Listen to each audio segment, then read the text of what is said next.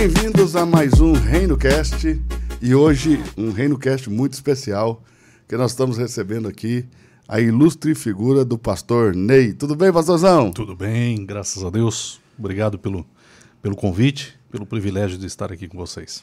E também aqui nos estúdios do Reino Cast, Alex. Alex Blyer. Como pronuncia seu sobrenome mesmo, Alex? Alex Blyer. Blyer. É, você fala meio russo esse nome. É sim. Alex Blyer. Blyer. o Alex é também membro da Reino e um empreendedor aqui em Balneário Camboriú. Veio de Brasília para Balneário Camboriú recentemente. Também vai estar conosco aqui. E também ele, o cara mais conhecido da Reino Ah, Church. não, que isso. Gustavo! Tudo bem, Gustavo? Salve pessoal da Reino, tudo bem, pastor? Graças a Deus. Tudo Muito feliz bem. com a oportunidade aqui. Ah, eu é que tô feliz. Que isso. Gente, bora então pro nosso bate-papo. Simbora. Começamos com o pastor Ney.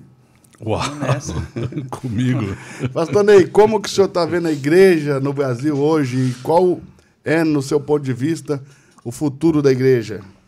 Rapaz, eu acho que, que a igreja é, é, é muito importante quando a gente olha a igreja de dois aspectos, né? Jesus, certa feita, ele reúne os discípulos dele e faz esse, essa mesma pergunta. Ele diz: O que, que as pessoas dizem ao meu respeito? Então, acho que essa é uma pergunta boa para a gente fazer, né? O que, que as pessoas dizem a respeito da igreja? Ah, Uau, muito boa. o que, que as pessoas falam a respeito da igreja.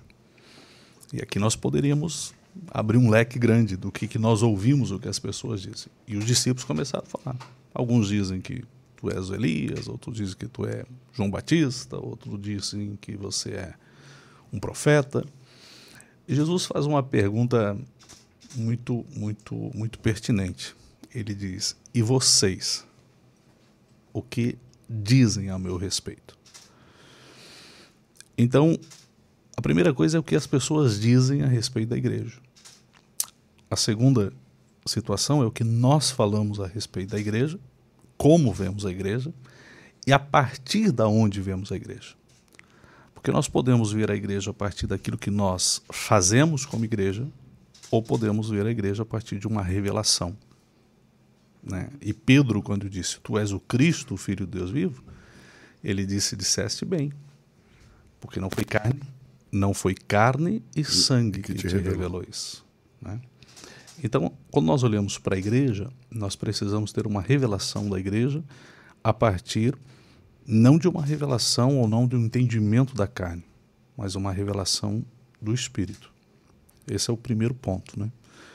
E quando eu, eu olho para a igreja, a partir desse óculos, que é o óculos do Espírito Santo, eu vejo que é a melhor coisa que existe sobre a face da terra. Uau. Igreja é a melhor instituição que existe. A igreja que tem a resposta para o mundo. A igreja é o que traz a solução para o homem. É a igreja. Jesus disse: Eis que eu vos dou autoridade para expulsar demônios, os que causam todos os males. Eu vos dou autoridade e poder para curar enfermos, a consequência daqueles que estão causando os males. E eu dou autoridade para pregar o evangelho a toda criatura, a solução Para quem sofre. para quem sofre, que é a salvação. A igreja é a resposta para o mundo, Na verdade, é, é mais do que isso, é a solução para o perdido, né? para o perdido, para o perdido. Porque já, já está condenado se Isso mesmo. não é alcançado pelo Evangelho. Então tudo aquilo que as pessoas falam da igreja é João Batista, é Elias, é o profeta, né? A igreja para arrecadar dinheiro, Que boa, não, que boa, boa colocação. Porque sempre que a gente vê as pessoas trabalhando dentro dessa perspectiva do natural, tecendo infinitas críticas contra a igreja, hum, ao meu ver, pelo que eu entendi, o senhor entende que essas pessoas podem não estar vendo a partir de uma perspectiva revelada de, do que realmente é a igreja. E quando você olha para a igreja dentro dessa perspectiva revelada, você vê todo o, o, o, o, que o coração de Deus pensou sobre a igreja, ou seja, aquilo que o coração de Deus anseia a partir da igreja, né? Que é a expulsão dos demônios, causa- causa- causadores dos males, a cura da consequência dessa, desses males e realmente a salvação por perdido. Incrível, pastor. Fiquei aqui até um pouco. Não esperava. não esperava. Porque eu faço essa pergunta sempre. Ah, é? né? E as pessoas sempre olham para o âmbito natural da coisa. O âmbito natural, claro. Mas é, como o senhor mesmo disse, temos que, temos que ver esses dois aspectos. É, é com certeza. É, é, nós falávamos aqui antes né, que, que a ideia é cristocêntrica. Né? Uhum. A igreja é Cristo. A igreja é cristocêntrica. Eu, eu edificaria a minha igreja né, sobre, esta, sobre esta pedra e essa pedra não é Pedro, né? Essa pedra é a afirmação de Pedro, né? Qual é a pedra? Essa pedra, tu és o Cristo. A igreja está edificada sobre esta afirmação: tu és o Cristo. Então nós precisamos olhar para a igreja, né, a partir desta, desta, desta, desse fundamento que é Cristo Jesus, e ele vai se revelar por intermédio da igreja ele vai se revelar por intermédio do corpo de Cristo, né? não da igreja instituição, não da igreja. E daí nós temos os dois aspectos também: a igreja CNPJ, a igreja instituição, a igreja organizada, né? organizada em grupos, organizada em, em departamentos, organizada em, em, CNPJ, e a igreja corpo de Cristo, a igreja organismo. Né? E essa igreja organismo ela não está limitada a doutrinas, a dogmas, ela está fundamentada sobre uma afirmação: Tu és o Cristo, o Filho do Deus vivo. A partir daí, pastor Ney, qual que é a resposta que o senhor dá para um casal de pastores? Eu recebi uma mensagem essa semana, então quero ouvir a, a sua visão sobre isso. Que pastoreiam duas igrejas pequenas, em duas localidades distintas, mais próximas, coisa de 60 quilômetros uma cidade da outra. Já estão aí há, há mais de 10 anos. E na, na mensagem que eu recebi da esposa do pastor, ela se mostrou cansada, demonstrou também que ele está cansado, que eles estão trabalhando há mais de uma década ali, e eles não veem crescimento, resposta, engajamento do povo, essa vida proposta por Jesus, que deve abundar nos filhos de Deus. E, diante do que eles aprenderam nos seminários, é, na relação com os seus pastores, diante de tudo isso, eles afirmam estar fazendo tudo certo. Mesmo assim, parece que a coisa não anda ele ainda passam por privações financeiras. A igreja enfrenta muitos desafios financeiros. O pastor tem que trabalhar para auxiliar e socorrer a igreja. Ele trabalha fora. Dessa perspectiva revelada, o que se diz a um, a um casal de pastores como esse? É, eu, eu, eu, eu, eu começo na situação, eu acho que eu vou, eu vou começar do fim. é, nós temos que mudar a nossa percepção a respeito de sucesso. Né? O que é sucesso? É... Cristo, três anos de ministério, ele tinha uma igreja com que ele podia que ele podia, né? Podia vir participando ali 12 pessoas. Dos 12, um traiu. Do que um traiu, né? 10 abandonaram ele. Resumindo, então, é, nós temos que olhar a partir do que é sucesso. E a gente, muitas vezes, olha para um ministério, é, entra no ministério trabalhando com essa ideia de sucesso e trabalhando com a ideia do resultado. Quando você, quando você tenta olhar para, Jesus disse certa feita o seguinte: não andeis ansiosos por coisa alguma. Quando eu estou olhando para o resultado, quer dizer, eu estou trabalhando, estou construindo, fazendo, fazendo e olhando para o resultado. Determinei um resultado, quero um resultado. É isso que é pregado hoje é, na, no desenvolvimento pessoal, na forma né, de habilidades empresariais, etc.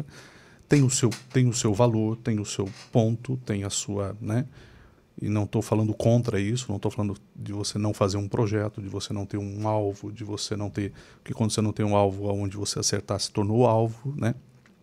É, entenda que eu não estou falando contra isso. Mas nós precisamos mudar um pouco a nossa perspectiva quando nós falamos de ministério. Né? O, que, o que nós fomos chamados para fazer é o que é mais importante do que o resultado que isso vai dar.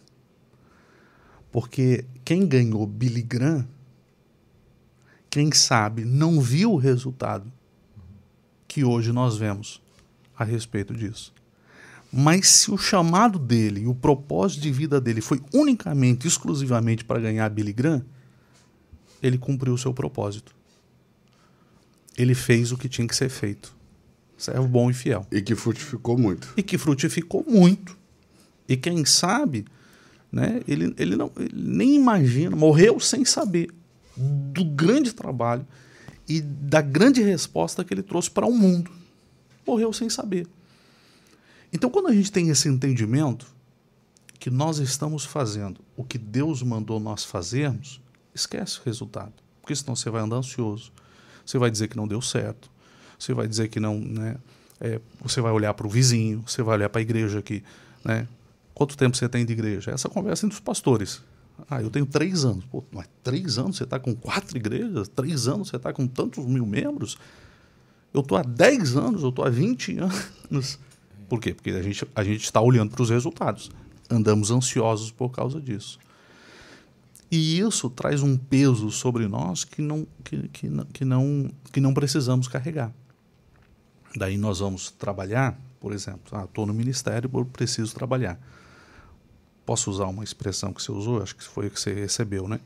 Eu trabalho para ajudar a igreja. Não, não, não. Você não trabalha para ajudar a igreja. Você não trabalha para ajudar o ministério. Por exemplo, eu tenho negócios além da igreja.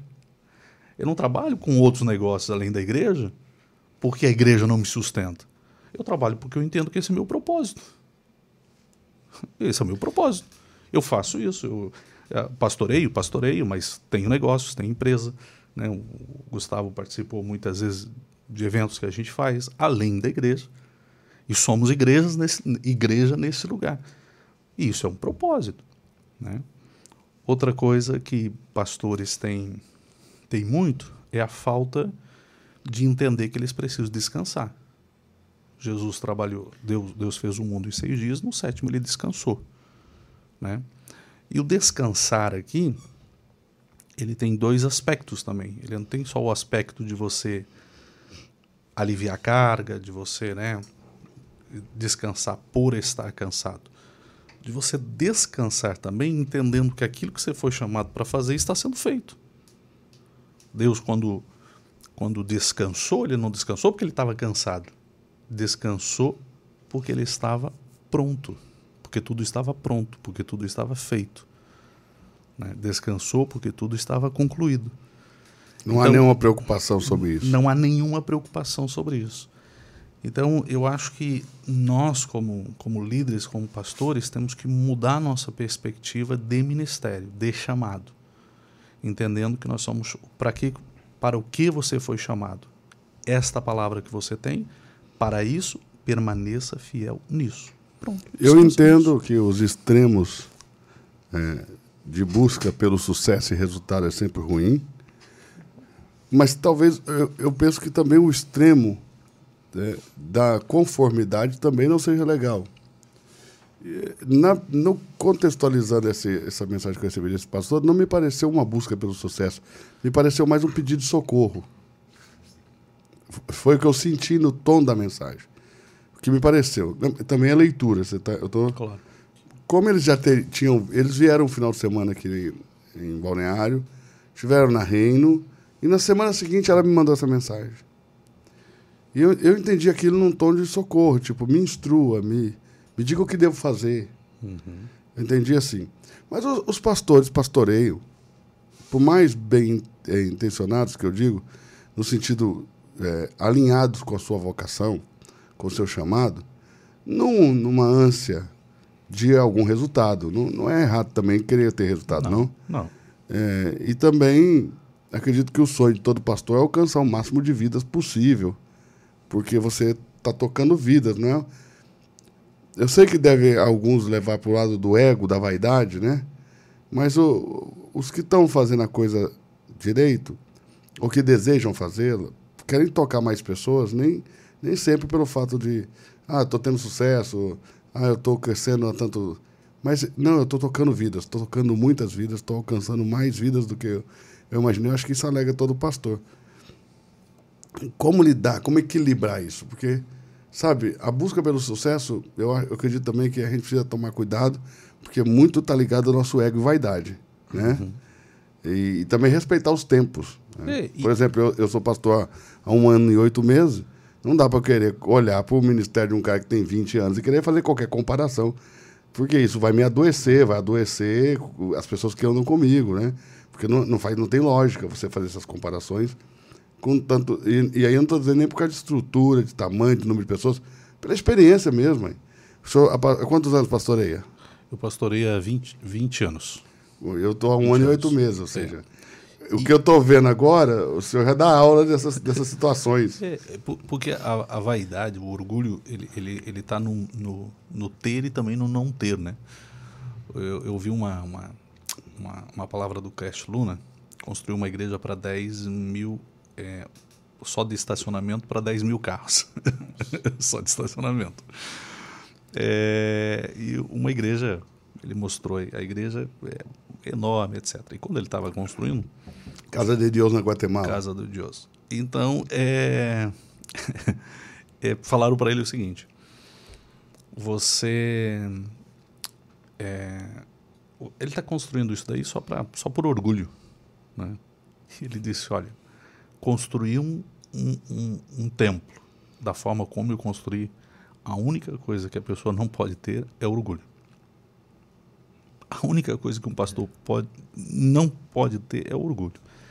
Ele falou porque o trabalho que dá, a acomodação que dá, a preocupação que dá, o desgaste que dá, e, e daí ele contou como foi o processo nisso tudo. Né? E às vezes o orgulho está mais naquele que fala do que naquele que está fazendo. Né?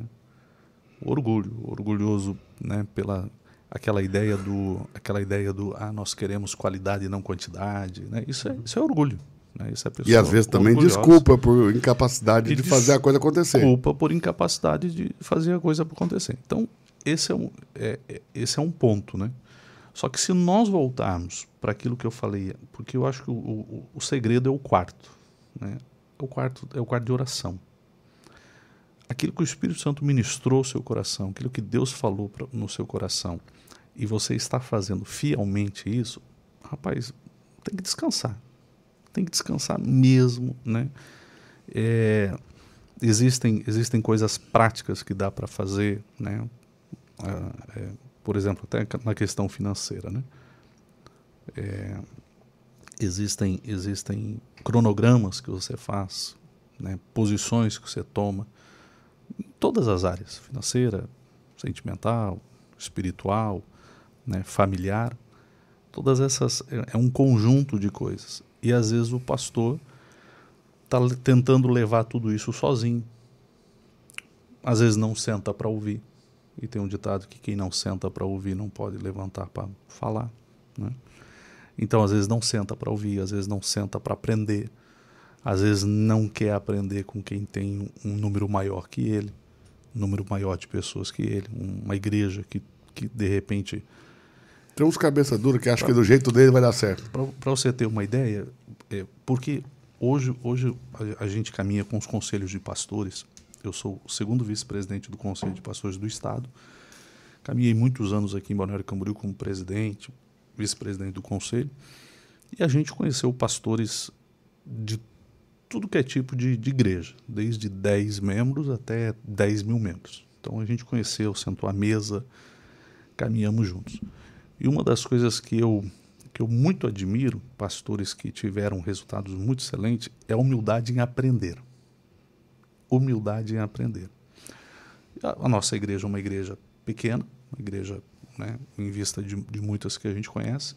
E um dia nós estávamos numa mesa, conversando. Tinha um pastor de uma igreja com mais de 5 mil membros, um outro pastor com uma igreja que tinha várias igrejas, juntando as igrejas passava de 10 mil membros, e outro pastor numa igreja 500 pessoas, e eu, pastor com 200 pessoas na igreja na época. E a gente estava conversando sobre vários assuntos, e um, um esse pastor que tinha é, 5 mil membros, ele disse: Eu estou tendo uma dificuldade na igreja. Quando eu recebo a pessoa, quando a pessoa vem, eu tenho dificuldade em integrá-la na igreja. E daí o outro diz, o rapaz, o outro falou a minha dificuldade é essa, o outro a dificuldade, e nós estávamos num, num evento que, que, que a gente estava discutindo isso. E eu falei, olha, eu faço assim lá na igreja. Contei como eu fazia. O outro falou, o outro falou. Passou. Três dias depois, o pastor mandou uma mensagem para mim. Ele falou, Ney, eu posso mandar dois pastores aí na tua igreja, ficar um mês contigo, para conhecer o método aí, porque eu queria copiar e aplicar aqui. Você deixa eu copiar? Eu falei, primeiro que eu copiei também. Eu peguei de outro pastor. Não é meu. Mas você pode vir. Olha só, o pastor tem 5 mil membros. Mas quis aprender. Ele ouviu né, um pastor, de repente, que ele olhava, não, eu tenho muito para te ensinar, eu podia colocar um orgulho. E o cara enviou lá dois pastores que ficaram dois meses com o líder do nosso de departamento da época ficaram caminhando dois meses com ele, fizeram todo, fizeram a integração na minha igreja para conhecer, saber como funcionava e levar para a igreja. E eles ficaram lá dois meses, levaram o resultado para o pastor. Pastor, então nós vamos fazer dessa forma aqui. Claro que daí ele incrementou, fez um, um negocinho melhor. Quando ficou tudo pronto, ele me chamou. Ele falou: Ney, vem cá. Ó, fazendo assim, assim, assim, assim mandei fazer esse material, vou entregar esse material, lá tu faz assim, mas aqui a gente acha que é melhor fazer assim. O que, que você me diz disso? Eu falei, rapaz, você fez melhor que a gente está fazendo. Ficou 10. E, e isso, a, o pastor que às vezes tem 30 pessoas na igreja, fica com é, or, orgulho, dizer, não, não, eu não vou lá na igreja do Ney aprender com ele. Não, não vou lá na igreja vou do aprender com o grande. Eduardo. E nem vou na igreja do grande aprender com o grande. Porque acha que não precisa aprender de ninguém. Porque ele acha que não precisa aprender de ninguém. Vixe. E daí ele fica. Aí esse é o problema. E daí ele, ele, ele fica, sabe? Ele fica trabalhando, trabalhando, trabalhando. Às vezes não tem o, o, o resultado que espera, o cansaço, e acontece o que a gente vê. Eu tenho a percepção da igreja brasileira que o difícil da igreja brasileira é, não é ganhar almas. Eu acho a igreja brasileira uma das igrejas que mais ganha alma no mundo. Muito. Eu acho que sim, uma das dificuldades grandes da igreja brasileira é de consolidação. Muito. É, consolidação, porque assim, imagine se cada pessoa que aceita Jesus nos nossos cultos permanecessem. Uau! Que loucura que não seria essas igrejas. Uhum. Então, acho que a gente tem essa capacidade grande, poderosa, evangelística, muito forte, parece estar na veia do brasileiro, né? Nós somos um povo muito comunicativo também, né? A gente é um povo muito aberto às novas relações, um povo de contágio social muito fácil, né? Diferente do europeu, do curitibano. Mas o povo brasileiro em si, em quase toda a sua totalidade, é um povo muito aberto uhum. para as novas relações. Então, o evangelismo é algo muito forte na igreja brasileira. Mas a consolidação, às vezes, eu acho que é algo. Eu não sei se. Eu não sei de responder. Confesso que não sei responder. Se a igreja talvez que ignora isso, ou se realmente é muito difícil e desafiador para a igreja, é, ou se não há é, um estudo ou um trabalho é, profundo, sério, a respeito de, de como consolidar, de como é, fazer tribo, né, de como dar senso de pertencimento para que as pessoas não saiam, okay. para que elas permaneçam. Eu acredito que é uma, uma coisa. E aí, vocês, o que, que vocês acham, gente? Eu, eu tenho uma visão bem clara sobre isso, porque isso não é só preocupação de um pastor. Isso é preocupação de qualquer líder. Ok, e só lembrando vocês, pessoal, que o Alex fala com esse sotaque todo chique, né? todo sofisticado, porque o Alex é israelense. Ele nasceu na Rússia, mas cresceu em Eilat, em Israel é, a primeira cidade do sul de Israel, quando você entra do Egito para Israel. E, e ele está no Brasil, já domina, como vocês podem ver, o português, mas o sotaque ainda ficou. Você não tem, não tem graça, né? e então, a, essa, vi, essa visão que, que colegas seus pastores têm, isso é preocupação de qualquer líder, que seja na igreja ou que seja também líder ateu também. A, preocupação de, de ficar com pessoas, ok?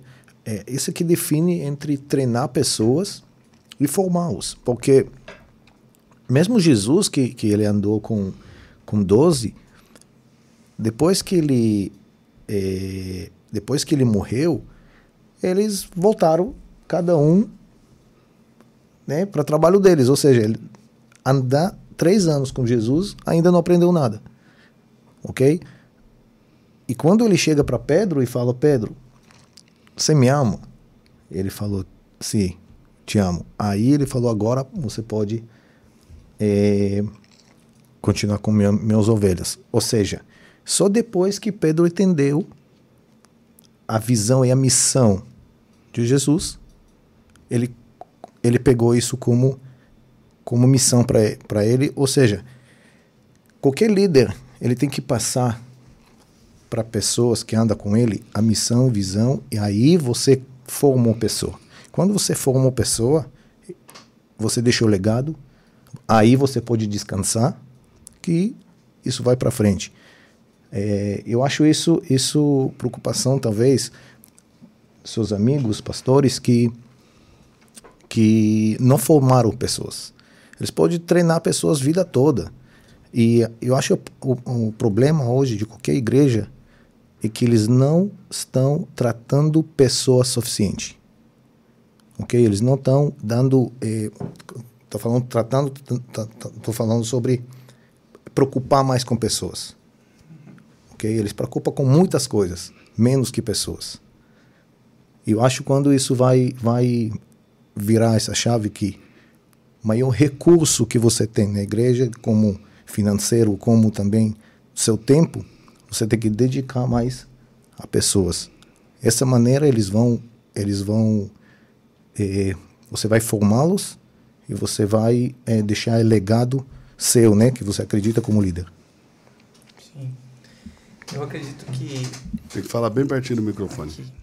Uma das formas que se tem de, cons de consolidar uma pessoa é quando você passa a visão, mas também gera um propósito. Mas você também acha que a igreja tem essa dificuldade ou não? Sim. sim. Você também percebe isso ou só. Percebo. Muito por causa desse, dessa dificuldade que se tem em gerar um senso de pertencimento baseado num propósito. As pessoas estão muito perdidas no que se faz dentro da igreja. E é uma das coisas que até mesmo Jesus nos ensina. Porque quando você não tem um propósito, você se abala muito com as circunstâncias que acontecem ao seu redor. E ele mostra isso do Getsemane até o Gólgota. Que ali ele foi traído, negado e crucificado. Não pelos ímpios, não pelos que estavam fora, mas negado por Pedro, traído por Judas e crucificado pelos que se diziam, pelos entendidos da lei. E enquanto ele era surrado, enquanto ele carregava sua própria cruz e viu tudo isso acontecer, ele se silenciou porque ele sabia que por trás disso havia um grande propósito. Então ele não quis parar por isso porque as pessoas, as pessoas que vivem de propósito não se abalam com circunstâncias. Então quando você gera um pertencimento alinhado a um propósito, você consegue consolidar a pessoa porque ela veste a camisa disso. Entende? E é isso que eu creio que falta nas igrejas hoje. Alinhar a pessoa a pertencer a um propósito. Do porquê que ela está fazendo e de como fazer isso. Senso de tribo? Senso de tribo. Senso de tribo com, com manter o princípio, princípios, tá? Continuando com manter os princípios. Eu vou te dar um, um exemplo que ontem encontrei na, na igreja, inclusive. Não sei se muitas pessoas sabem, mas esse ano em Israel ele, ele acaba um ano é, shabático, chama Shemitah.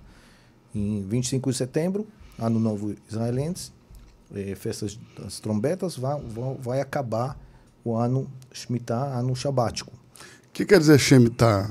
Shemitah é o ano que você da, da que você tem que deixar para a terra descansar, ok? Ok, mas ano, e a palavra em si? Shemitah é descanso, ok? A gente vai no pedaleta, descanso.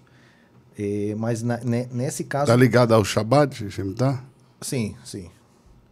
É, porque ciclos também de 7 em 7 anos, quando chega em 50 anos, 49, né? Aí tem ano sabático, Shemitah, e que seja você não pode plantar, ok? O ano que você não pode plantar.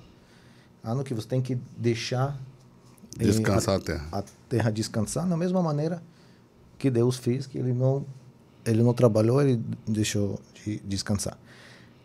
Agora, mas pessoas que não trabalham com terra, ok? Não planta, o que seja, qualquer empreendedor ainda tem que manter esse como princípio. Ontem na igreja, o Felipe, ele falou para mim, ah, tu não é no sabático. Mas como ele é empreendedor, o que ele faz? Ele não, ele não, ele não executa. Ele não faz, cria conteúdo, ele não, ele, ele, ele descansa, a- empreendendo, com, senta na mesa para escutar, sim, mas é exatamente no ano que você tem que descansar, mas se empreender, continuando aprendendo. Aí aonde você mais escuta e menos executa, mas quando você volta para executar, é, Como vai se bem mais. tivesse o, o gás renovado. Exatamente, e mais persistente. Ok. É, a igreja, de um modo geral, é, se relaciona muito com a, cultu- com a cultura judaica. E parece ter uma versão à cultura árabe. O que, que você, como judeu, tem a falar sobre isso, Alex? Ah, isso é um tema de para o ano de podcast. É, dá um resumo aí para nós, o que, que você acha? Porque nós recebemos aqui um pastor, é, o Sair, que é argentino, nasceu na Argentina, mas é filho do embaixador palestino na Argentina. E ele cresceu é, aos pés de Yasser Arafat, ou seja, Arafat pegava ele no colo, tratava como neto.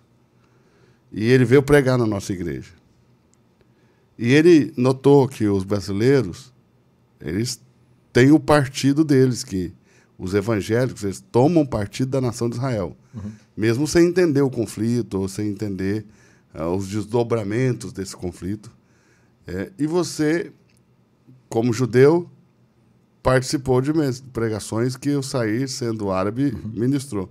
Como foi isso para você? Como é isso para você? Como, que você, como você vê a igreja brasileira quando ela, ah, tipo, apaixonada por Israel, mas não, não conhece nada da causa palestina? Eu acho assim, eu acho é a igreja brasileira ela, ela olha muito para chamado, ok? Como é, como o senhor diz ontem, é, quando Deus chamou, ele chamou chamou nós, não chamou uma pessoa, mas ele chamou o povo, Uma nação. uma nação. E, e quando ele chamou uma, uma nação, a- se a gente vai pensar assim profundo, é, o cristianismo, para mim, isso é um, um judaísmo avançado, ok? Judaísmo que continuou. ou seja, ou seja, ju- judaísmo parou num tempo e crist- cristian- cristianismo apenas continuou o judaísmo para nova aliança, Vamos nova aliança. ok? E isso que o, o, o muçulmano eh, não aceita, ok? Que cristianismo continuou o, o caminho de judaísmo e não o caminho do, do muçulmano. Do Islã. Então isso é uma coisa que tem que tem que perguntar a Jesus. Mas né? o judeu também não aceita que o, o judaísmo avançou, né? Você que é um judeu diferente. Sim. Porque é- você é um judeu. Quando você não era cristão, você não era um judeu religioso. Não, não era religioso. Assim, é, eu sim, mano.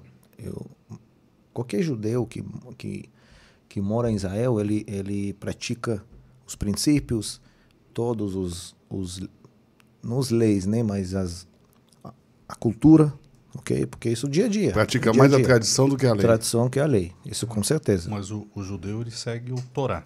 O judeu lá Ele- em Israel, É, chama Tanar. Torá, isso só um dos livros. um dos livros. Isso. Como Aí é que se chama? Torá tem Tanar, Tanar, to- Tanar. Torá, Nevim, Ktuvim, ok? Torá, cinco primeiros, depois é Nevim, que profetas, e Ktuvim, é escritos. Ah, Então, Tu- a e os junção- três juntos, Taná. A Tanar. junção deles Tanar. é Tanar. Tanar, isso. Tanar. Tanar. E, e ele segue o Tanar. É isso? Sim, judaísmo segue Tanar, até Malaquias, né? Mas Como o, que eu, viu- o que eu notei lá, o pastor Ney, é que é muito semelhante com a gente. É. Exato. Exato. Igual você tem um monte de crente que não lê Bíblia, lá você tem um monte de judeu Gene- religioso que não lê a Torá, que não lê ah, o, o Ketuvim, que não lê, não lê, não lê a Tanar. Nem sei. Mas eles vão lá e na sinagoga escutam o que o rabino disse. E o que o rabino diz é isso mesmo, entendeu? Igual na igreja. Ah, por que, que é assim? É porque meu pastor falou. Sim. Sim. E tem, e tem, a base- muita gente assim. Tem a base sim, porque tem, é, é, na escola você tem obrigação, até o último, o último ano, estudar. Estudar e tem provas da, da, da, da Bíblia, né? Da- do Antigo Testamento. E isso dá para eles um pouco mais de Conhecimento. do que Sim, o brasileiro, de uma forma geral. Claro. sim. Mas aí depois você escolhe se você quer aprofun- aprofundar ou não, mas é... Se, se, se quer fazer um O básico todo O mundo básico sabe. todo mundo sabe. O básico todo mundo sabe. sabe. Pelo menos você vai saber falar quem o, o- o- sei lá, Noé, tu vai- pessoas vão te responder com A clareza. história vai a saber. história, A os, história os- vai- é, os Quem foi Moisés, quem é Abraão. exatamente. É como se fosse o livro de história deles. Sim. com- É, com a é- prova é- final. Eu a acho que final. isso faz da Bíblia mais interessante para eles, né? Claro. Porque você imagina se nós estivéssemos lendo um livro como a Bíblia que falasse dos nossos antepassados. A nossa atenção para isso seria redobrada. Seria Sim. redobrado. E quanto mais você fala sobre assunto, tem pessoas que começam a acreditar mais. Ou seja, no modo geral, tem pessoas que acreditam em Deus em Israel, mesmo que ele não praticante, que é aqui no Brasil. Ah, ok. Ok? Porque, E, e- e qual que é a ideia, assim, básica de um judeu não religioso? Ele guarda o sábado, faz as coisas tudo, come nos restaurantes caché. É, assim, ó, guardar sábado, isso é muito, muito é, polêmico, vamos, vamos falar assim, porque tem pessoas que guardam sábado muito ri- rigoroso, ok? Tem pessoas que apenas não, não faz coisas que ele faz de, de dia a dia, é, para descansar mesmo. É, trabalhar lá, ninguém trabalha porque o sábado deles é igual é domingo, isso, né? Exatamente. Mas se você exatamente pratica, aí tem níveis. Tem Níveis níveis. da- da- que, que define, que, geralmente que define esses níveis, a igreja, o pastor, igual aqui. O- A As pessoas, sinagoga seria. A sinagoga, assim, com, com os judeus que eu trombei lá e que tiveram um pouquinho de abertura a mais, que eu pedia para ler Isaías, por exemplo, é, a maioria, a parte do Messias sofredor, a maioria deles nunca tinha lido. Sério. E quando você diz, lei, está falando de quem? Eles te dizem, parece que está falando do Messias. Mas eles acham esquisito a parte do sofrimento. Uhum. Porque eles não têm esse costume de ler. E aí um, um jovenzinho falou para mim, ah, meu, porque ele falava espanhol, né?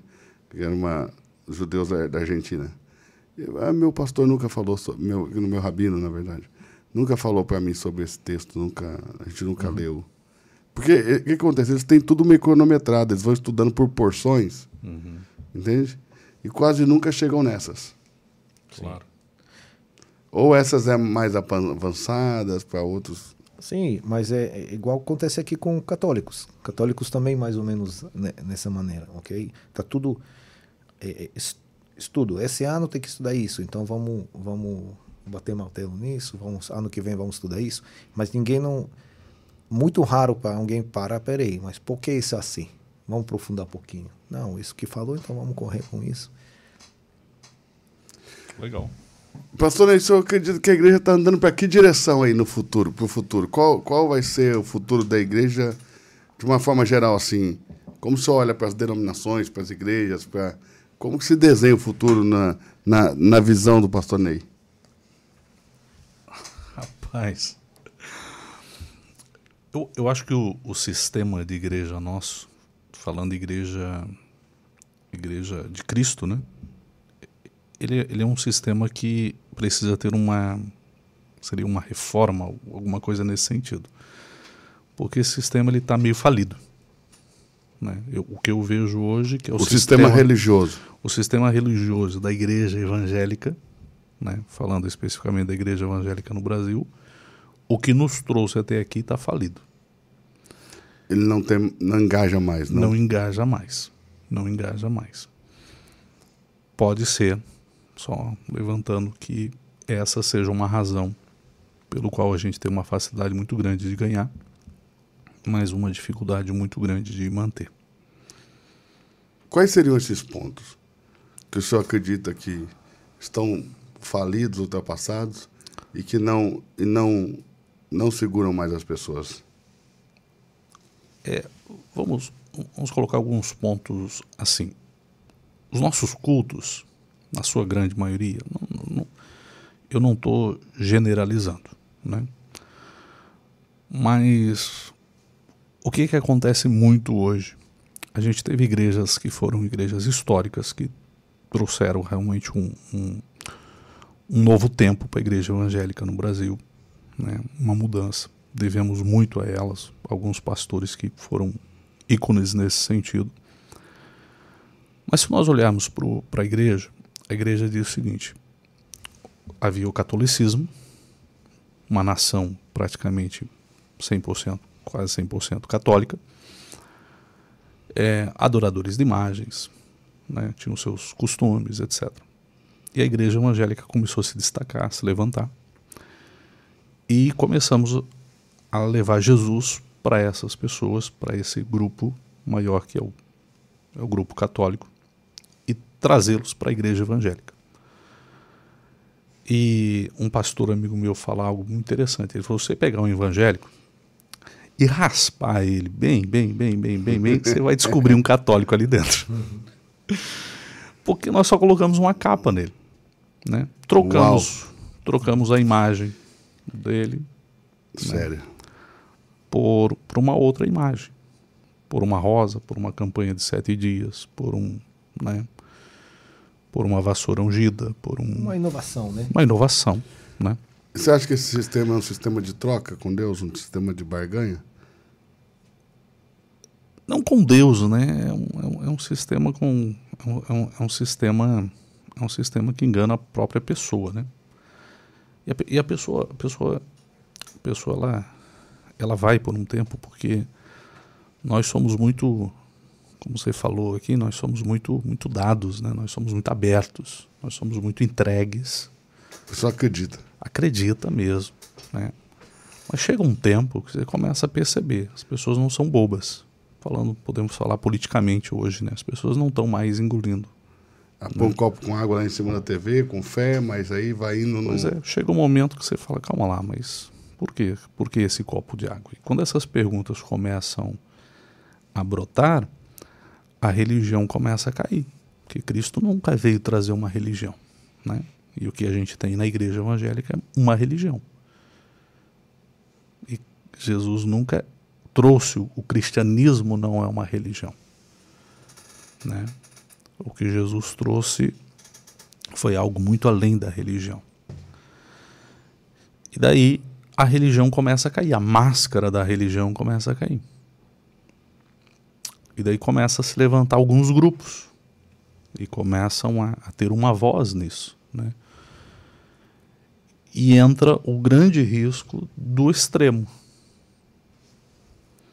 da igreja do corpo de Cristo, e de repente o cara falou: Não, mas calma lá. Eu não preciso mais para a igreja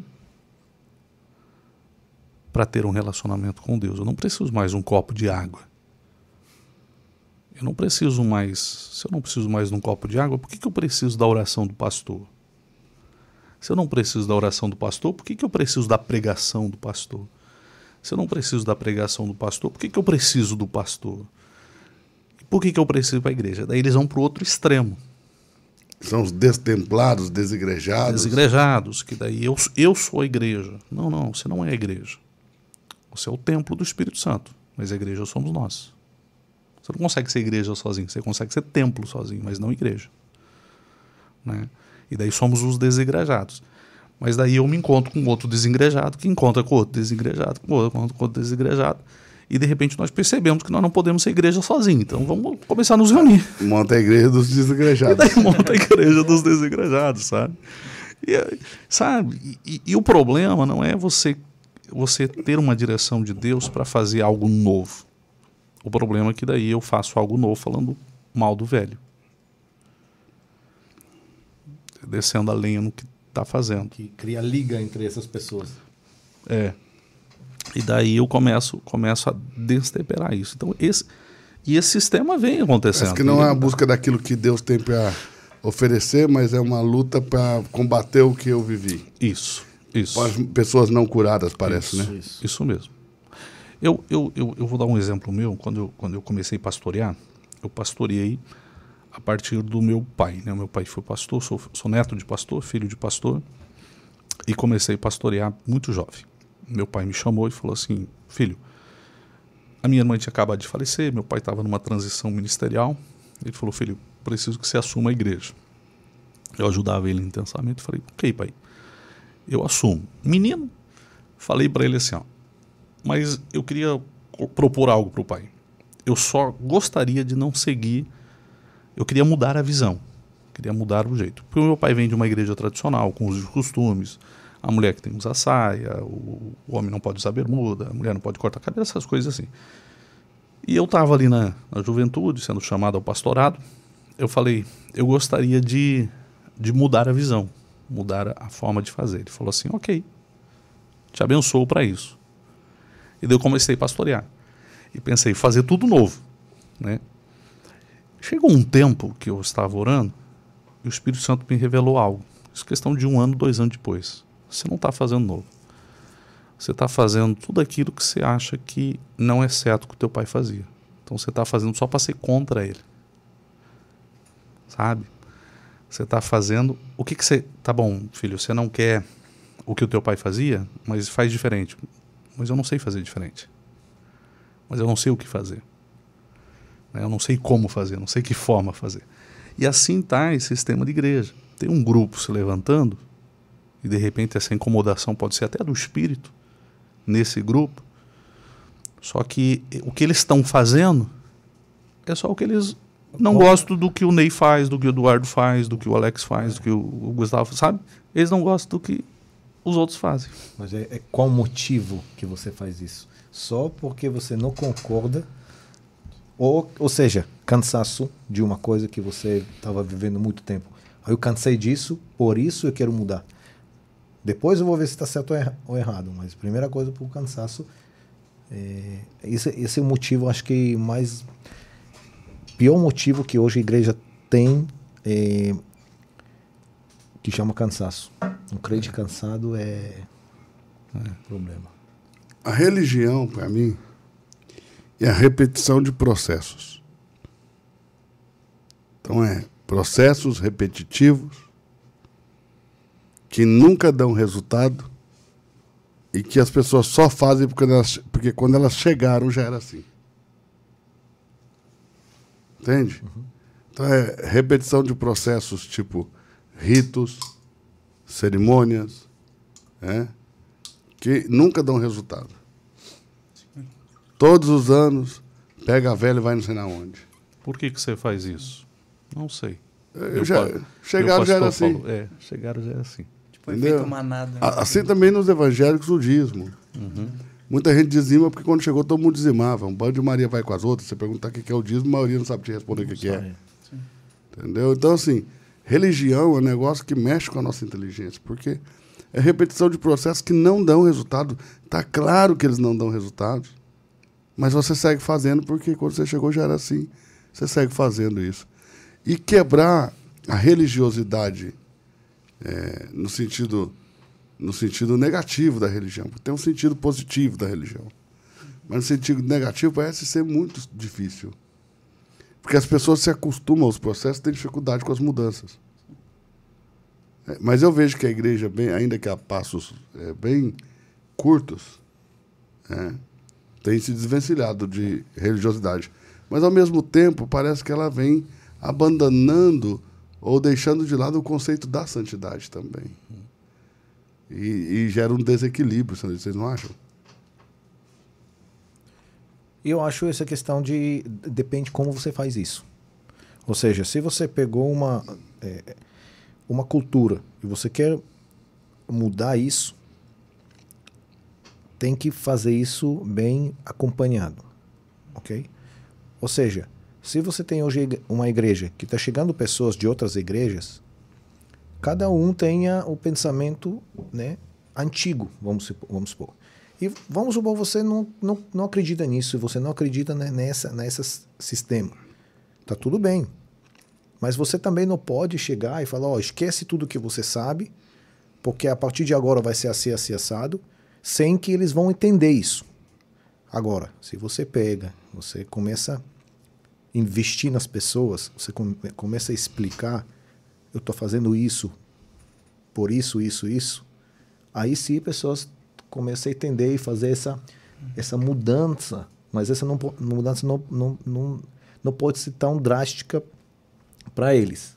Okay? Aí sim, como eu falei, você começa é, não só treinar essas pessoas, você começa é, colocar um, um, legado que você acredita. É, e quando, quando as igrejas estão tá fazendo essa coisa muito radical, igual você falou, seu pai, você pegou do pai uma coisa, não, a partir de agora vai acontecer isso, pessoas não entenderam isso, uhum. ok? Aí que acontece. Mas por que eles não entenderam? Porque tá, essa religião, religião estava tão enraizada, ok? Que, que era a que, verdade deles é a verdade deles, e você criou um impacto muito forte que essas pessoas talvez pode até... É, nós temos, nós temos um, um desafio como pastores muito grande, que é libertar os livres. Esse, esse é um desafio nosso. Libertar os livres. Muito grande. Libertar os livres. Porque, porque a, liber, a, a, a liberdade, ela ela tem ela, ela vem junto com responsabilidade e os livres eles não conseguem trabalhar com a responsabilidade eles conseguem trabalhar com com a lei. Com a lei com a escravidão. Com o processo de né, de faz de eu mando você faz eu mando você obedece. Ela trabalha muito com isso. E quando ela se sente livre, ou quando ela tem o entendimento dessa liberdade, ela não consegue trabalhar isso com responsabilidade. Então, o nosso desafio hoje de igreja é libertar os livres e trazer, de repente é o que você está falando, essa responsabilidade sobre eles nesse, nesse, nesse, nesse entendimento, nessa compreensão. Porque é, eu, eu, eu, eu, falo algumas coisas assim meio, meio absurdas assim, né? Por exemplo, não sei nem se eu posso falar aqui. Pode falar tudo. Posso falar. É por exemplo, que começa a ficar bom. Por exemplo, eu, eu, falo, eu falo de altar, há oito anos eu prego e falo assim, o teu dízimo e a tua oferta não te abençoam. Eu falo isso praticamente todos os domingos. Não traga o seu dízimo, sua oferta aqui pensando que ele te abençoou é, no primeiro impacto, no primeiro momento, isso isso traz um traz um choque. Porque até hoje eu pensava que eu trazia meu dízimo e oferta para ser abençoado. Efésios 1:3 Bendito Deus e Pai do nosso Senhor Jesus Cristo que nos abençoou com todas as sortes de bênçãos em Cristo Jesus. Ponto final. Aonde nós somos abençoados em Cristo Jesus. Por Deus. Né? Ok, quando você fala, ministra isso para a pessoa e você tira ela, ela dessa, dessa é, obrigatoriedade do dízimo, como lei, como regra, como né, uhum. imposição, elas vão para um outro, um outro lado. Ah, então eu não preciso dizimar. Né? Por que, que você não precisa dizimar? Não, então eu não preciso mais ofertar. Por que, que você não precisa mais ofertar? Você não precisa ou você não quer mais? Né? Primeiro que você já é abençoado. Você já é abençoado. Sou. Você entende que você é abençoado? Se não é abençoado pelo dízimo, pela oferta que você traz, você é abençoado por aquilo que Cristo fez? Entendo. Ok. Se você é abençoado por aquilo que Cristo faz, existe falta ou necessidade de você? Não. Por que, que você acha que você entregar 10%, 20%, 30% vai te fazer falta? é porque realmente você não acredita que você é abençoado com toda a sorte de bênção em Cristo Jesus. Porque se você acredita, você não dá mais o dízimo. 100% que você tem é dele. E você dá. E você dá com alegria, não por obrigação, não por constrangimento. Você dá não só o dízimo, você dá mais do que o dízimo, você faz mais do que isso. Então, então esse trabalho de desconstrução e construção é um trabalho muito difícil e muito mais difícil para nós. Por quê? Por, quantos cultos você tem lá, Eduardo? Domingo 3. É, mas grupos diferentes. Grupos diferentes. Então, cada pessoa vai em um culto só. É. É, dia de semana não tem Normalmente, tem uns fominha, né? Hã? Tem uns fominha. Tem uns fominhos que vão mais, mais Dia de culto. semana nós temos na quinta. É, Ho- dia hoje de tem semana, culto. hoje tem culto. tá? Então você tem dois cultos uma semana. Você tem, você tem, você tem duas horas, uma hora na quinta, uma hora na, na, na sexta. Mas o Tem um telefone. Não é o meu. Mas é, mas o o, o mais o, o, o, Silas Malafaia, o, o, o Edir Macedo, o, o R.A. Soares e 300 outros nomes, esses são os mais famosos, mas 300 outros nomes, tem as outras pessoas os 24 horas dos outros dias, todo dia, no YouTube. Verdade. Então ela tá. Eu falei nomes aqui, mas né, eu- só porque eram mais conhecidos, não porque de fato são. Mas quando você tem lá ela uma hora, de tudo que ela ouviu, do A, do B, do C, do, do D, do. Né, você, Tá brigando ali dentro. é, você tem uma hora para arrancar isso dela e colocar uma revelação daquilo que a igreja está vivendo, daquilo que vocês estão vivendo, daquilo que você. Quando o senhor aprendeu sobre o dízimo, o senhor não aprendeu da maneira que o senhor ensina hoje. Não. E qual é o mal que te fez o dízimo da maneira que te foi ensinado? O mal, o mal que me fez foi o medo. O medo, o medo, o medo. Porque, porque aonde, aonde existe o medo, existem as limitações. Né? Então, eu dava o dízimo por ganância e por medo. Essa é, o, é, o- é o- é a razão que eu dava o dízimo. Uma por medo, porque se eu não desse o dízimo, seria castigado. Isso. Né? Esse é o primeiro É ponto. pecado, né? Era No pecado. Dízimo é pecado. Aí, por sinal, Aí- não ia pro céu, né? é Porque ladrão não entra no céu. Então, É. então imagine, imagina, eu quero ser salvo, eu quero, então eu vou dar o dízimo por isso. E era pregado de público. A não isso, ser né? que o ladrão converta no último minuto, É, igual não o que estava na cruz. É, a não ser que se converta, mas nem todos têm essa chance, aquela coisa toda. E daí eu dava o, o dízimo por isso, né? Oferta eu dava por ganância. Eu, eu ouvi uma vez uma mensagem do Ed René Kivitz que ele disse que culpa, medo e ganância é o tripé do diabo para manipulação do homem. É bem isso mesmo. Culpa, medo e ganância. culpa, medo e ganância. E essa e essa e, e- isso trouxe trouxe foi horrível. E daí uma das coisas mais interessantes quando a gente começou a ministrar isso, a arrecadação da igreja caiu lá embaixo. Caiu, caiu drasticamente. E daí começou a atrasar aluguel, etc. Porque a pessoa pensa, eu não preciso dizimar mais. Não preciso mais. Vai para outro extremo. Vai para outro extremo. E daí as, as pessoas vinham em reunião e a gente falava, ó, tá difícil aí. Também, Ney, você tá pregando isso no público, você tá dizendo que as pessoas não precisam. Mas eu nunca falei que elas não precisam entregar o dízimo. Não, você tá dizendo isso do público. Eu falei, não. Vocês estão ouvindo o que vocês querem ouvir. Eu falei que o dízimo e oferta não abençoa as pessoas. E me prove onde o dízimo e oferta abençoa as pessoas. E daí ficava aquela discussão teológica, etc, etc, etc. E eu fui orar. Eu falei, Jesus, mas como que, que é isso? Daí eu tinha duas opções.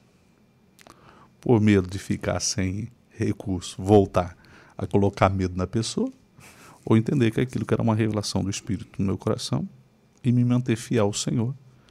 Né? E é o que nós fizemos. Ali na Reino nós falamos sobre gen- voluntariedade, generosidade e gratidão. Muito semelhante ao que você está falando. Não, não traz o dízimo para ser abençoado, traz porque você já foi abençoado. Isso. Como está lá em Efésios né, 1, 3. É, mas eh, dizimar, ofertar, assim como servir na igreja, contribuir com aquilo que Deus está fazendo, cooperar, que é assim que nós somos chamados por Paulo Apóstolo, de cooperadores na obra que Deus está edificando. Nós, os ministros, somos seus cooperadores. Cooperar de qualquer forma faz com que Deus nos recompense, ainda que não nessa vida, Mas na volta de Cristo tem uma recompensa, o galardão, a recompensa, que os santos tantos esperam. Às vezes eu tenho a sensação que, como as pessoas desconhecem quase completamente essa ideia da recompensa, do galardão, os crentes servem como um trabalhador que trabalha sem saber quanto vai ganhar. Você sabe assim, quando você fala assim, entra aqui nesse trabalho, você vai trabalhar aí o mês inteiro, mas vou ganhar quanto? Nada, depois a gente vê isso. Ninguém vai trabalhar sem saber a sua remuneração motivado. E aí eu vejo, às vezes, a desmotivação dos crentes na hora de servir, porque a maioria não fala, a maioria não sabe falar, ou os pastores não falam sobre essa questão da recompensa. Então existe uma recompensa. E a experiência me diz que mesmo que as pessoas ofertem, dizimem, sirvam lá na igreja de forma totalmente altruísta, sem esperar qualquer coisa em troca, a experiência que a gente tem é que essas pessoas passam a ter um viver diferente. Elas passam, parece que, a contar com a ajuda do céu, sabe? Em algumas situações. O senhor tem essa percepção também? Eu tenho. e, e, até. É, até é, é, tímido eu falar da, na, na, na, frente do Eduardo, que é professor de teologia, Não, imagino. Estou aqui, como, né? aqui como mais um curioso. Mas. Para aprender. Mas o que eu, que eu vejo é o seguinte: as pessoas têm. É, é, a Bíblia diz que a fé agrada a Deus. E aqueles que é, se aproximam dele precisam saber que ele é galardador daqueles que o buscam. E ela está falando de fé. A fé, ela é recompensada. Né? E a fé, ela, ela, ela é recompensada pelo entendimento daquilo que nós somos.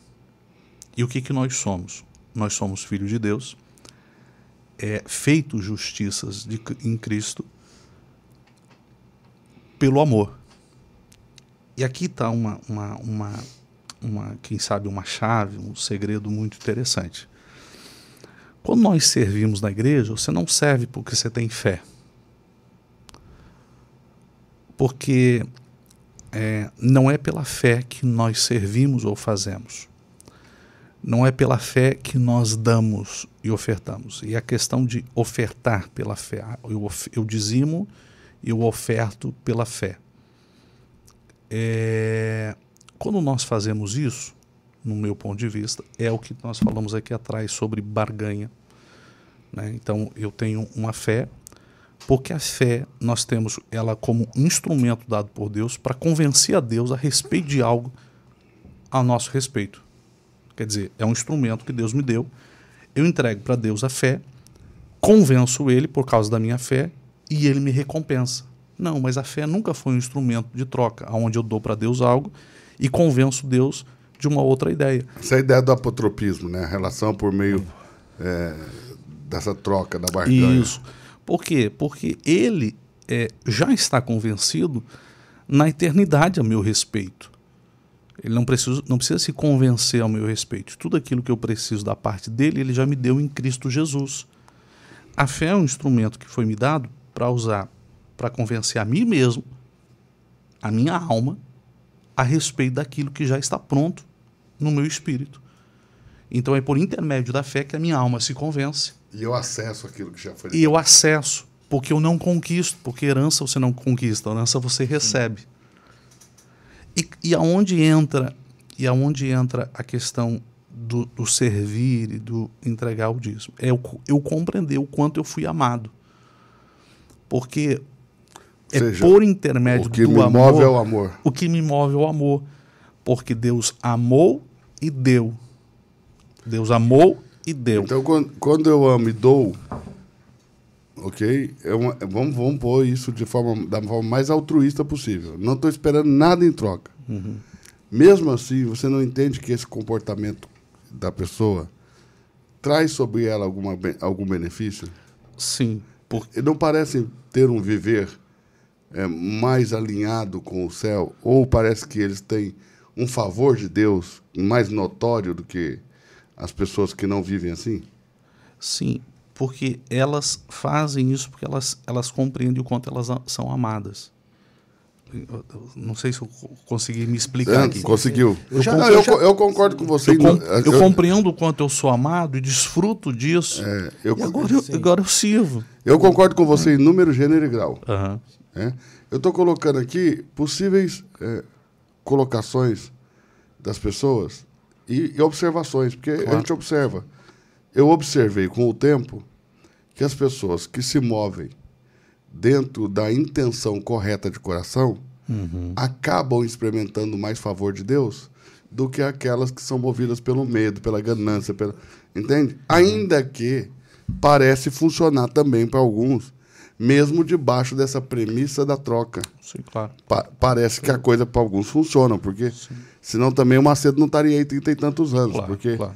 Né, porque lá não se propõe outra coisa, pelo que eu entendi. é os filhos, é, o- é os filhos pequenos. E uma das coisas que eu entendi também é que o Macedo deve acreditar nisso de verdade, porque senão ele já tinha parado. Com certeza. Porque de dinheiro ele não precisa mais, venhamos e convenhamos. né? Com certeza. com Então, certeza. seja, o que dá mais valor a mim, é, a ele, na verdade, de- o que, o que para mim dá mais valor a ele, porque uma coisa seria o cara não crer e fazer.